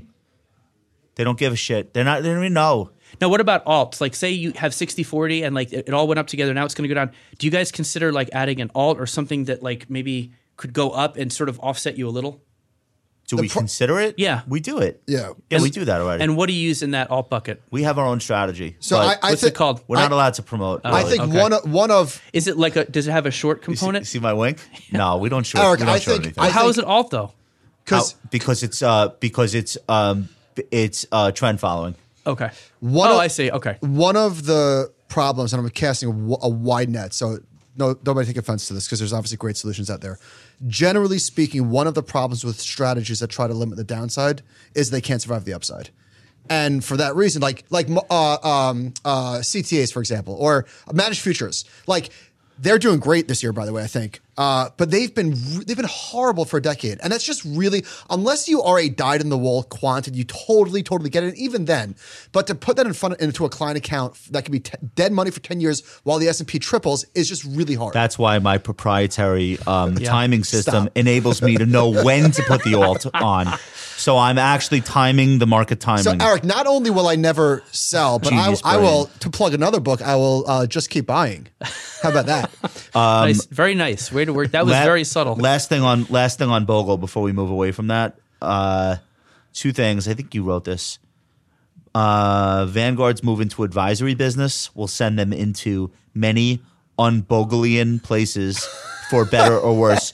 Jack would not want to see. Wait, how do you spell Vanguard- unboglian? I don't know. This guy. This guy wrote it. I wrote it in the notes. It works, but it just- UN it works. Uh, hyphen. Oh, that's hilarious. yeah. Unbogelian places. uh, Duncan, write that down. Uh, what do I you mean use by, his name and I have Bogolosophy in there. I got Bogometrics. What do, what do you mean I by just to entertain myself. Wait, so the rise of index was that a bogle sans? The what? Uh, A bogle sans. Yeah. there was a Bogle sense? So, uh, so what do I mean by that? why is it unboglian to give financial advice? Yeah, I think um, you know he just didn't want that much. Or that's a general thing. He didn't like them being so big. That's you know, but they if Vanguard investors got late. older, and I think the natural thing is to have uh, wealth management to help them now that they're wealthy. And so they launched this business. It's only ninety percent Vanguard clients. Oh, that's a big pool to draw from. But that business, if you want to be up there with a major full service advisor, wealth manager for very wealthy people, you got to have private equity. You got to have a direct indexing, SMAs. You got to have, you, need might even have to have talent, too. crypto. You got to pay up for advisors that are going to leave. Well, But they have by the way, tons listen of to this. advi- They have stat. so many advisors. they have over a thousand advisors, CFPs. Yeah. They have more fact, I- CPAs than I- anyone. But they're Aaron- under, but they're under, they're under forty. They might. I mean, they probably have some uh, li- like system where they Well, that's can just the, that's the thing, though. Yeah. So then they're competing with Schwab and Fidelity's Yeah, probably. branch system. Yeah. which So there's tough. a, there's a Tough whole to compete section in with. there on where advisory's going, and Kitsis was probably the great guy to ask about this, and and he sort of said, look, there's probably half the business is really brokers who aren't like CFPs. They're probably going to get vanguarded, but if you're doing niche work, you're local or you do high touch, or you know you have something special, those will be the survivors. at- Vanguard's not trying to build that. no, in-house. they're going after that like very vulnerable, like What's the new disruptable C, E middle. What's the new CEO's name again? Mortimer. No, no, no, no. Tim. No, Buckley. no, literally Tim Mortimer. Buckley. Buckley. Buck, uh, so Buckley said publicly when he came in as CEO, he said, uh, "Like I'm we coming are- for you. No, we are going to do to the advice business Yeah. what we did to the asset management business, and they are working on it like every day. So And they're swamped. where the too. margin I mean, is. They're, yeah, they're not alone, but yeah. Um, although I, yeah, I, I am doesn't mean they'll doesn't mean they'll succeed, but Right. that's what they're doing. yes, and and that's where I think they're got a partnership with a private equity firm. I think ultimately Vanguard, if they're going to try to have all these things available to their clients, um, at some point they could say, "You want crypto? Get out of here," or "Go get it yourself." But like, I, outta here. I think at some point. They're going to have to have all these things, and I, I just know Vanguard. They're going to go and like look at the marketplace and go, ah, this is all like high cost shit. Uh, we're going to have to either work with a partner who will lower their fees for us in a partnership, or do it ourselves. You know what's unboglian? NFTs. Very unboglian. Uh, you said that Bogle and Vanguard are arguably You more, Oh mentioned Bogle on NFTs. I would love to see a Barron's reporter asking Bogle about like uh, ape M- NFTs. Oh, he'd throw his cane at him. you said you said uh, Bogle Vanguard arguably more DeFi than much of DeFi. What do you mean by that? Um, so you know how like crypto and DeFi are all like, oh, we're you know disrupting. we're and- disrupting, we're over here. It's like minting billionaires right and left. The fees they charge are really high. The intermediaries are really making a killing selling. they make up populism. for it by how convenient it is, though. LOL. Yeah, I mean that's something where I think uh, Vanguard took. i- If you go into an index fund and you buy and hold it, Wall, Wall Street gets none of that money. It's basically taking it out of the casino completely. It starves the the machine. And I don't know if crypto's starving the machine. I think they're turning into the machine to some Yeah, degree. They're, they're feeding the machine. They, they it's the most they profitable even business had put a there is. bowl in front of the crypto exchange that looks like the Wall Street Bowl. I thought that was weird. Like, aren't you supposed to be like fighting? Like, they're slowly, and then when you ever Wait, see when where's they, the wait? Where's the Miami. crypto exchange? Uh, in, uh, at- Miami. at, the Bitcoin yeah, conference. they put it bull, but it has laser eyes, and it's like, anyway. But that Gross. Crash, please. Did you notice that when Morgan Stanley or Goldman Sachs says, "Oh, we're we're like either we're bullish crypto in a note, or they start saying we're going to trade it or service our Yeah. the crypto crowd really likes that. I feel as though there's a, a tension between their message of populism and like anti. They love disruption, but the only thing they love more is when the New York Stock Exchange and Goldman Sachs get involved.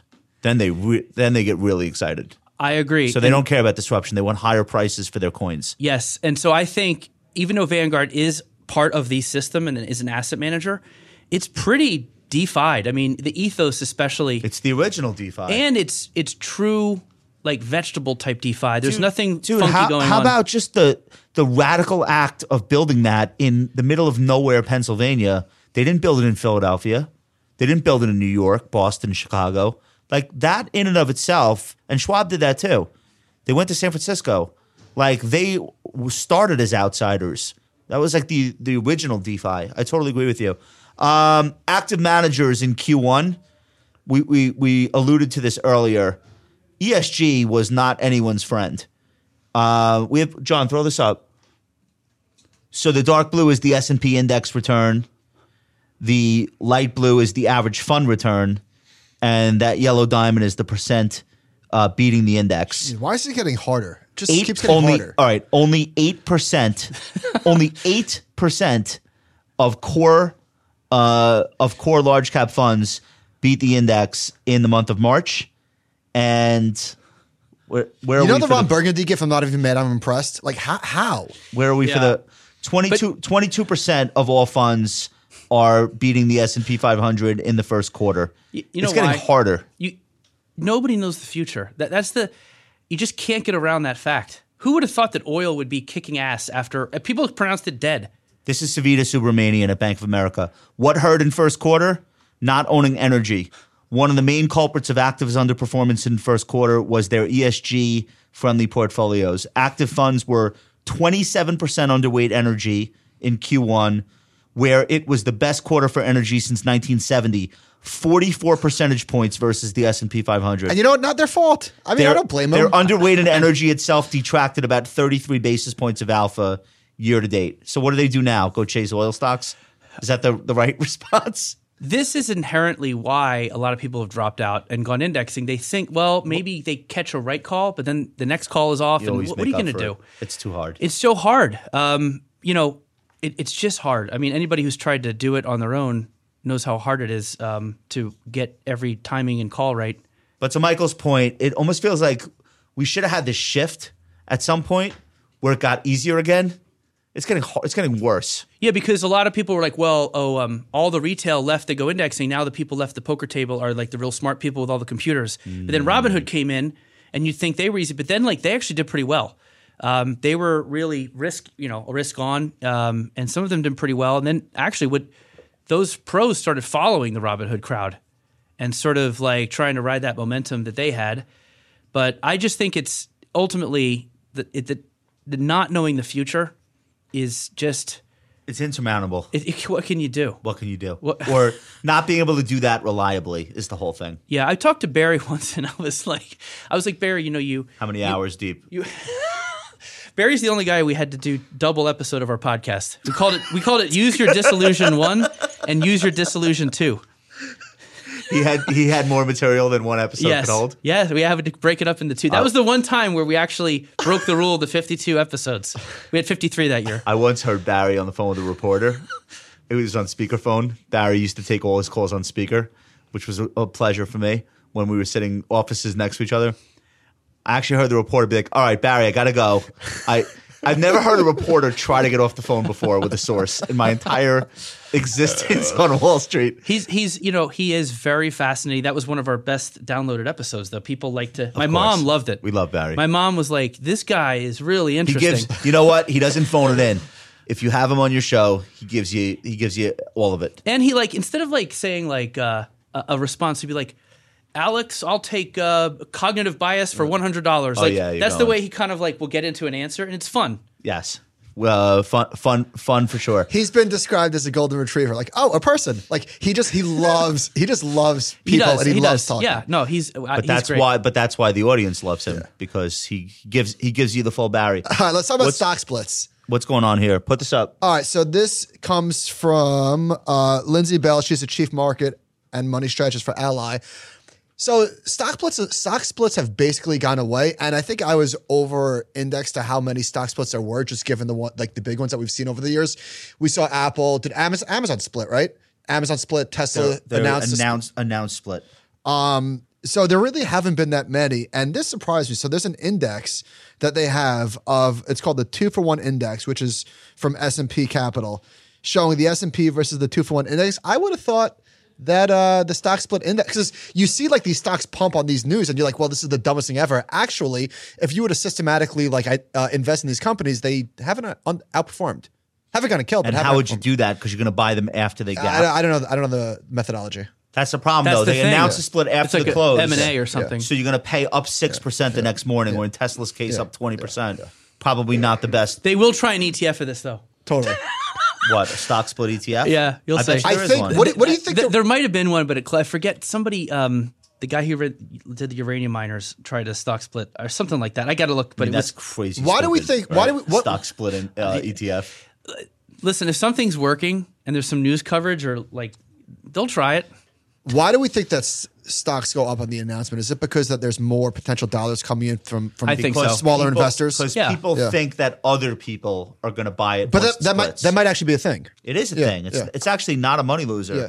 If if you did that, uh, a everyone smart would laugh at you, and b you made money. Yeah. So it's one of it's one of those things that shouldn't work but continues to work. What are we What are we doing here about Tiger Global? Uh, I don't really have much to say about them. I mean, Eric, you have anything to say about Tiger? They basically they they kings on the way up and and killed on the way down. down hard. down It's thirty eight percent since December twenty twenty. Yeah, it's- versus Nasdaq up sixteen So percent. I think I think J, JD.com was their biggest was their biggest holding. I think that was it. They, they were in early, so they made 47x on the way up, and when this thing gave back, it's their biggest holding. Okay, did anybody It's a little do, arky in in in. what- Yeah, I mean, Did anyone do the meme with Winnie the Pooh where it's like Ark wearing a t shirt? And then under it, Tiger like, Global. Tiger Global with the with not the bad. monocle. That's not bad. It's yeah, not bad. yeah, it's not bad. Uh, but by the way, um, John Bogle Jr. was telling me that you know he was an active manager and he would talk to his dad, you know, Bogle about like being active, and Bogle would just be like, "It's a hard business." How old? How old It's is John hard. Bogle Jr. now? I want to say fifty-five ish. How old is the third? Oh, I hate like his kids. I don't know. I don't know if there's a John Wait, Bogle. are you telling me John the Bogle third. Jr. is a is a Gen X? Can we claim him? Is he one of us? Five. Is he at the Stone Temple Pilots? I talk. I Get talked him to on the phone. He see if he's Gen X, he seems he's pretty mature. Like Okay. I, I thought he was. He was. He's an older X. He's Yeah. like Barry. He's a Yeah. geriatric expert. Barry's an older X. yeah, I, I think he's like Barry's age. That's Born my in guess. this, born in the mid '60s is Yeah. an older X. They were really into Caddyshack, that part of yeah, our yeah, generation. yeah, yeah. Yeah, yeah. And, Actually, and Stripes. They think Stripes is Barry yeah. just Barry Kind of Lawrence of comedy. Arabia. Barry just got me the book on the making of Caddyshack. I'm like, why did you buy this for me? for you. what are you supposed to do with that? But that's the same publisher I, I or the, the literary agent I have. That he made that book. Oh yeah, Yeah, I he I haven't read it yet. I, I got it. I was at his uh, office and I said, "Oh, that looks cool." He's like, "Oh, you can have it. Is it good? Have you read it? This is going to be Um, an unpopular take with the older Xers. It does not age well. Caddy, What? Caddyshack. I rewatched it recently. It's, not just funny. not that funny. It's not that funny. Dangerfield is the only good thing. Rodney Dangerfield did somebody step on a duck, killed me. That that was the first belly laugh I ever had in my entire life. I was like six years old, I, I know. but I, it's I- not that funny. something about Ted Knight being frustrated is pretty good. He's so good at being frustrated. Uh, it feels doesn't- good. It's not enough. It's not okay, enough. I'm just, I, I don't know. I, I would I I haven't seen it in a while. But listen, though. I'm just telling you that that if you saw it today for the first time with a clean slate, you'd be like, I don't get it. I don't get it. what's the big deal. Yeah. Uh, we did this. We did this bond chart already. Uh, I think we're into favorites, guys. By the way, Eric, that doesn't take anything away from the movie. For example, I recently saw saw Top Gun for the first time. really. And uh, if I if I saw Top Gun when I was eight years old, it would be the best movie ever. Unfortunately, I saw it when I was thirty five years old, and it's just you know. Oh, Sort of, Well, okay. Out of five stars, what would you give it? I listen. I re- I appreciate the fact that it meant a lot to Seven people at the stars. time. you get unwind that as Yeah. a person watching it. Like let's say let's say it just came out. and you had to rate it. They, but it wouldn't come out today because it's so 80s. It's, You're right. It's, They're up in each other's faces. it's a going, time- Who's the best it's a of the ti- best? it's a- yeah, Oh, it's- it's, yeah, like it's- it's, all just sort of it's a 80s. time- Very Cold Al- War, alpha like Rocky male. Four. Yeah, oh, yeah. Literally, Everybody's sweating Dude, and it's a time glistening. capsule. It's a time capsule. They're playing volleyball on the beach with lathered up in jean They shorts. definitely d- are. So everything's lathered. Like Rocky Yeah, got lathered. yeah. A lot of lathering So in the it's 80s. just- We're gonna lather you next time. Lather you next time. You, we're gonna build you a Bond lather. uh, the best Tom Cruise movie is Cocktail. I recently Right. saw that. That I that's want to get better. your, I want to get your reaction. to that Cocktail's statement. better. Is that the best? Is that peak TC? the the fact that he could make a movie about a bartender that good and, and make it hundred million dollars, I think s- it, it's probably It's one of the best that's movies. his best of the 80s. accomplishment. It's I one don't of the know if it's best best 80s movie. movies. Hang on. Best think Tom Cruise is A Few Good Men. It's not his movie though. It's Jack's movie. No, it's not. He just Jackson- happens- Jackson- Anybody could have played his part. Jack's in it for 11 minutes. if anybody. that. Anybody could have been Tom Cruise in that movie. Any actor. Any actor could have played the role of the lawyer. Jack makes the movie. There's no movie without Jack. Jack. I'm just telling you. That's like the the calculus of that movie. You could have switched out every character. That to me is not a classic Tom. You can't make Cocktail without Tom Cruise. Correct. You can't make Yeah. Top Gun without Tom. What Cruise. about Tropic Thunder? That's a good Oh, part Les, for Les him. Uh, Goodman? Is that Yeah. his name? Oh, that's one of my favorite TC performances. Yeah, he's, I- he's I I good. wouldn't I call thought- it a Tom Cruise movie, but No, of course not. that is as good as he gets. I would say. Um, you want to what else share any is he thoughts in? about Tom Cruise? Is Tom Cruise in the Bogle Effect? I'm trying to. Th- I have a lot of. I Who- have, some, wait, I have who a plays good chunk Bogle? of pop culture Who plays references. Bogle? Who plays Bogle? Um, I I don't say well. I, there is no actor. That said, I do reference that he did look I got like it. Latter Day Henry Fonda. Whenever I saw him speak, he always looked like um, uh, on Golden Pond I era. only, I only saw him once. Henry Fonda. Real life. in I know who person. plays. I know who plays him. He's dead though. James Cromwell. James Cromwell is not dead. He's not dead? Spread fing rumors on this I'm podcast. sorry, he's What's alive. with you. I'm He saw sorry. a movie yesterday. I'm sorry. All right. I think we're gonna. I think, somebody, somebody on Twitter the other day said when a, a Gabelli put an ETF out that tracks like automation, it's 95 basis points. And someone's like, if Mario saw this, he'd be rolling over in his grave. and he's, and He's alive. Mario's on Twitter. Uh, sorry, He's James on Cromwell. Twitter. He'd be rolling his grave because it's not 150 basis points. he wouldn't like that 95 stuff. All right, All right, let's- uh, let's wrap up. let's do favorites, and we're gonna get out of here. Uh, we're going to Sparks tonight. Yeah. This is gonna be a big night. Yeah. somebody We're taking might- 20 people out. Somebody might get. By the way, whacked. yeah, I'm surprised. We were talking earlier. I'm surprised they don't play up the Gotti thing and put like um, I don't think they want or to. have a dish on there that's called Did like you the listen? To, Gotti. did you listen to that podcast hour thing? I'm fascinated. It's fascinating. It's like wow, amazing. it took place here. did you listen to that podcast? no, Our thing, Sammy the Bull. It's the best podcast you'll ever listen to. You'll be addicted. You won't really? be able to turn it off. Okay, It's the best podcast you'll This ever dude listen is to. like confessing to murders and shit. He's Oh, making yeah. it right now. it's called Our Thing. There's a new Wow. episode every day. You going back to Philly tonight? I am. Our Thing. Okay. You're welcome. Start Sold. season one, episode you. one. Okay. Um, have Hang you on, bro- lastly, Eric, it's it's the number one feedback I've ever gotten from any recommendation I've ever made. yeah, it's Hands down. It's, Really? It's, Okay. It's insane, and they're gonna make a Netflix show out of it. They said right. That makes sense. Somebody said so. All right, what do you got? Uh, Oh, me. favorites. uh, I'll start actually because I want to say something really nice about my co-host, um, Michael and Ben. If you're an Animal Spirits listener, you know all about this. But if you're not, Michael and Ben did an, E- an NFT drop, and you guys worked with Audiograph on that project, right? did, yes. Okay. So basically, you took all these memes and fun things from Animal Spirits and the fan base, and what Duncan do- and John helped make it. yeah, Duncan. Whatever. Look, so like some of these are like a lot of fun. Um, I really love. Is that Dude. what movie's that? Uh, the internship. The internship. All right, it's great. And what do you got? that one. The, what is that? The jet ski. Yeah, the, the second one Oh, from the upper left. Yeah, yeah. That that's uh old. ma- Uh, what is that guy's? I forget. I Old remember. man yells at Yeah, cloud. something like that. Okay. Anyway, they did an they did an NFT drop, so they basically sold pictures to their audience, and hundred percent of the proceeds went to No Kid Hungry, which is one of our favorite uh, charitable um, organizations that actually Tyrone Ross originally turned us onto. You guys raised hundred thousand dollars, and No Kid Hungry got hundred thousand dollars. So what happened was? Hold on, no, no, yeah. no. stop, stop, stop, Yes. stop, stop, stop. Come- I mean. Yes. Very big deal, dude. Thank Glad you. Is that is that like the best thing you've ever done in It's the your life? best thing I've ever done in my life. it really is, yeah. though. I mean, by far. okay. No, other than having I haven't done children, that getting many married, things. Yes. that's a pretty big deal. Yes, Okay. without a doubt. Were you, are you blown away by how much money that you guys raised with like basically pictures of each other? I mean, it's like that's like a lot of money. So it Don't ju- be distracted during this. No, part. no, no. I need to find something. It's important. Okay. So, It uh, definitely She's- exceeded my she's expectations. Multitasking us the whole Are all podcast. those different prices that fe- they got fetched different I prices? don't no, know. no, no, no. It's all I'm not it's in- I'm everything. not in. okay, Everything's everything the is same point. price. Everything Okay. is point one ETH. So the first somehow Autograph reached out to the Giving Block. So the first twelve point seven of ETH that we sent was matched by the Giving Block. So that's twenty five ETH right there, which is almost eighty thousand dollars. We ended up selling a total of so far. 22 ETH, which is almost $70,000. So we raised well over $100,000 for Nook and Hungry, which is, yeah, it's fucking incredible. I can't believe it. But what I severely, What se- did, wait, st- let's not let's not go too fast over that point. What did they say? What Um, did No Kid Hungry say? Were they like, "Are you kidding me"? uh, yeah, they're very thankful. They're very grateful. I mean, do they normally get like hundred thousand dollar donations? I doubt it. What do they out of the say? blue? you know, not enough.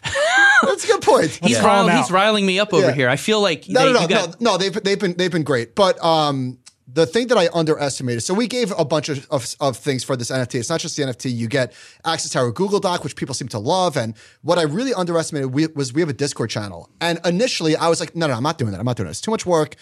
I have no time for that so- in my it's day. so annoying. It's so annoying. Yeah. Guess what? None of those things are true. The Discord is vibrant and lively. We've got a million channels, and people are engaging like all day long without our supervision. So I pop in here and there and say, "Hey, blah blah blah blah blah." Like it's awesome. I thought told- it was going to be a chore. It's fun. Like getting on that It's Discord fun. is Pe- fun. What is it like Yeah. a private Twitter, basically? It's it's more like Slack, honestly. Like a It is- private Slack. It is more like so Slack. look, we've got we've got finance and bullshit. under bullshit is just data, crimes, recommendations, podcast questions, and under finance is is markets, personal finance, real Look estate, at, all crypto. these, look at all these people. How many people are members of the Animal Spirits Discord? a a lot, lot. It's a a lot. lot. and it goes all day. And people are like sharing like personal stuff. It, like it's it's. I gave Awesome. French cafe recommendations. to Dude, how, someone. how much time do you I'm spend going on in. Discord versus Twitter? I'm on. I mean, I, I I'm not. I'm uh, you, I'm not in Discord a lot. I I, not. I pop in and I, I read the comments and I Twitter say, is more your main. Are you verified in animals? Like, how do people oh, know yeah it's yeah definitely yeah you? because because 'Cause you're a founder of it. So they know me. So what if I go in there and put It's your just- cell phone number? It's so much more. It's so much.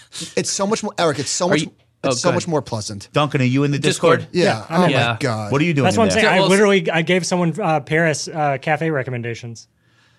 I do not spend much time on Twitter these days. It's I, just, I, it's- I sometimes go to LinkedIn to feel good for a while. yeah. Uh, just to, you know, people are like, oh, great job, thank you. Yeah. Um, Well, and you're it's- not. You ain't getting that on Twitter. No. No, it's definitely just, not. It's just No. too brutal. Yeah, G- LinkedIn's like going to your like grandma's, getting a home cooked meal, Yeah. and you go back out to the All right. streets. Um, all Listen, right. I Oh. wanted to. I Thank wanted you. to say congratulations. I think that's like an amazing uh, accomplishment. Yes, I, Yeah, really, that's Thank cool, you. man. Thank you. Yeah. uh, By the way, last thing I'll say, I, spent like five minutes on the No Get Hungry website just poking around. Like I always like literally almost in tears. It's just the fact that this is like a real thing that there's kids hungry is just beyond horrifying. So the fact that we could get them so much money is just means like you know a lot. All Yeah, right. I don't like. I don't like the fact that there are hungry kids. That shit pisses me off. so. Okay, so uh, my recommendation on the way in this morning, I was listening to Lindzen had a po- has a podcast, Panic with Friends. He was on with Sina Nader. I hope I'm pronouncing the name right. He is the guy that did all of the branding for FTX, and he was telling the story of the pitch to Larry David and what that looked like. And so he says to Larry, like, "Do you like want to know like about blockchain, whatever?" And Larry's like, "Yeah, all right. What is it?" So he goes, "What is it?" It's like a spreadsheet in the sky where it keeps track of everyone and who owns what. And Larry's like, "Okay." meh. He's like, meh. Yeah. Imagine being a fly on the wall to see Larry David get Like, pitched. all right, big deal. How much are you paying me? Yeah. How much they pay him? Do we know? I didn't even want to throw out a number. I saw it, but I wasn't sure if that was verified or not. Anyway, probably a lot. All right, Eric. Is there anything you're reading or watching or listening to that you would recommend to the audience before we get out of here? You guys, I- I'll go with Netflix. Uh, I, I saw thought, I the swear, I thought he was going to say the Bogle effect. no. Uh, I'm not Eric that bad. Balchunas. I already triple dipped during this interview, so I'll, What are you watching? Uh, it's this. It's a like one of those limited series called Archive eighty one. Never heard of it. I saw, I saw it, but I scrolled past it because I never heard. I didn't know what it was. It's really cool. It's about a guy who has to um, restore old videotapes, which I Mm. love that concept. It works like the museum, and he and he's hired to restore these old tapes that were burnt in a fire in like this building in like uh, Harlem or something. And he starts to just like, the video tapes, tapes have some like effed up stuff going It's like on, a crime on it. and it's and then it's like Eight- that's in like the eight 90s. millimeter. and the the tapes were from the nineties, so it's him sort of dealing with stuff going on in the nineties that he's discovering while he's in this cabin, listen, like trying to restore these tapes. I won't go into it, but just really cool, creepy, uh, little dark if you like dark and sinister. Love Dark and Sinister. Uh, the characters are good. Is It's great. Tom Cruise in it? He is not. Okay, pass. no, Tom Cruise. Hard pass. All right, listen, this has been a really fun show. The time just flew by. We're gonna take like a five minute break and do part two, so you can This is our 53rd you episode. can refresh your water. This is this is our forty first episode. Yeah. I believe that's right. Yeah. All right, Yeah. John. I know you, I gave you a lot to edit, so we'll end here and we'll give you some time to cut some stuff out before what, dinner. Duncan, what's up? What's up? The review. oh, I always. Oh, by the forget. way, Yeah, yeah. I, I love the old school Denver hat. No, it's not Denver. It's Durham Bulls. Yeah, that's what I Oh, thought. I even thought it was- better. I thought it was Denver too. Did you? Who the hell are the Durham Bulls? They're come on, a Bull- minor league baseball team in Bull Durham. Durham? he's from. You haven't Cal- seen he's Bull not- Durham? He's from Overrated. Carolina. Overrated. That's a good movie Okay, about baseball. I get it. I saw it for the first time when I was 36. My bad. Uh, it's not a great movie. I mean, they're not as good as the Greensboro Bats were, but you know, very very good minor league. dude, it's not great. And like, s- it's a it's it's a very very heavy dose of Susan Sarandon on the top of it. Sarandon Costner thing is weird. Too much. Okay, No Way Out. That's a movie that holds up. All right, we're not I- we're not doing this. I, now. I have a good I have a good review for us we do today. but- review. Okay, so We'll do this later. So to be clear, we get we get too many just like super nice ones, which is great and I love it. But um, but this one's kind of fun. So uh, the, it's from Must Love Orcs, and the uh, subject is Hug a Yankee today. Hobbit fan. Yeah. Uh, hug a Yankee today. I am a poor schmuck in Texas who will inherit some investable money in a few years. I know call nothing about bullshit. Nobody in investing. Texas knows the word schmuck. There's, there's what are there? Twelve Jews in Texas. Oh no one's speaking Yiddish in Texas. I'm calling I'm calling bullshit right now. uh, I, I know nothing about investing, which is why I started listening to you. I first heard Josh on Big Technology Podcast. Aside from the money, Josh and the other New Yorkers are entertaining and fit every stereotype about New York that has ever been in movies or Ah. on television. I right. keep pinching myself when I hear humans actually talking that way. The other New Yorkers. That said, you all build trust, and I would rather lose my fortune taking your advice than from any other starched NBA stiff in a high rise. That's a But weird. we this is love you. Come- Backhanded compliments. Come to Texas sometime for some good barbecue. I have been to Texas and I will and I will return. One of my favorite places. That's a really nice review. Send that send that uh, gentleman a sticker with my compliments And send them the Bogle effect. and send him a copy of the Bogle effect. Maybe maybe you a sign New it? York Did you sign some this New York thing? barbecue. Or I something? can. I, I didn't want to presume. dude come on get us a i'll get a sharpie after this. all right listen uh thanks so much for listening you guys are an amazing audience thank you for all the reviews all the ratings thank you for following our new tiktok account which is at the compound news on tiktok me and nicole very much appreciate that we're gonna have some fun stuff up on there for those of you so inclined um, new animal spirits coming monday and wednesday and another all new The Compound and Friends next week. See you then. Thanks to Eric. Thanks, John. Thanks, Nicole. Thanks, Duncan. Take us out. All right, you feel good? You ready to do this? By the way, the music. Got the um, butterflies out? yeah, no, this is good. All right, hit record. I. it's very easy talking. Music's very, very